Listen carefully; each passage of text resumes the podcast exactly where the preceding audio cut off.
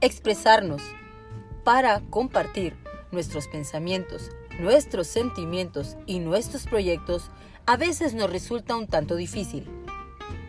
Permíteme ser tu voz.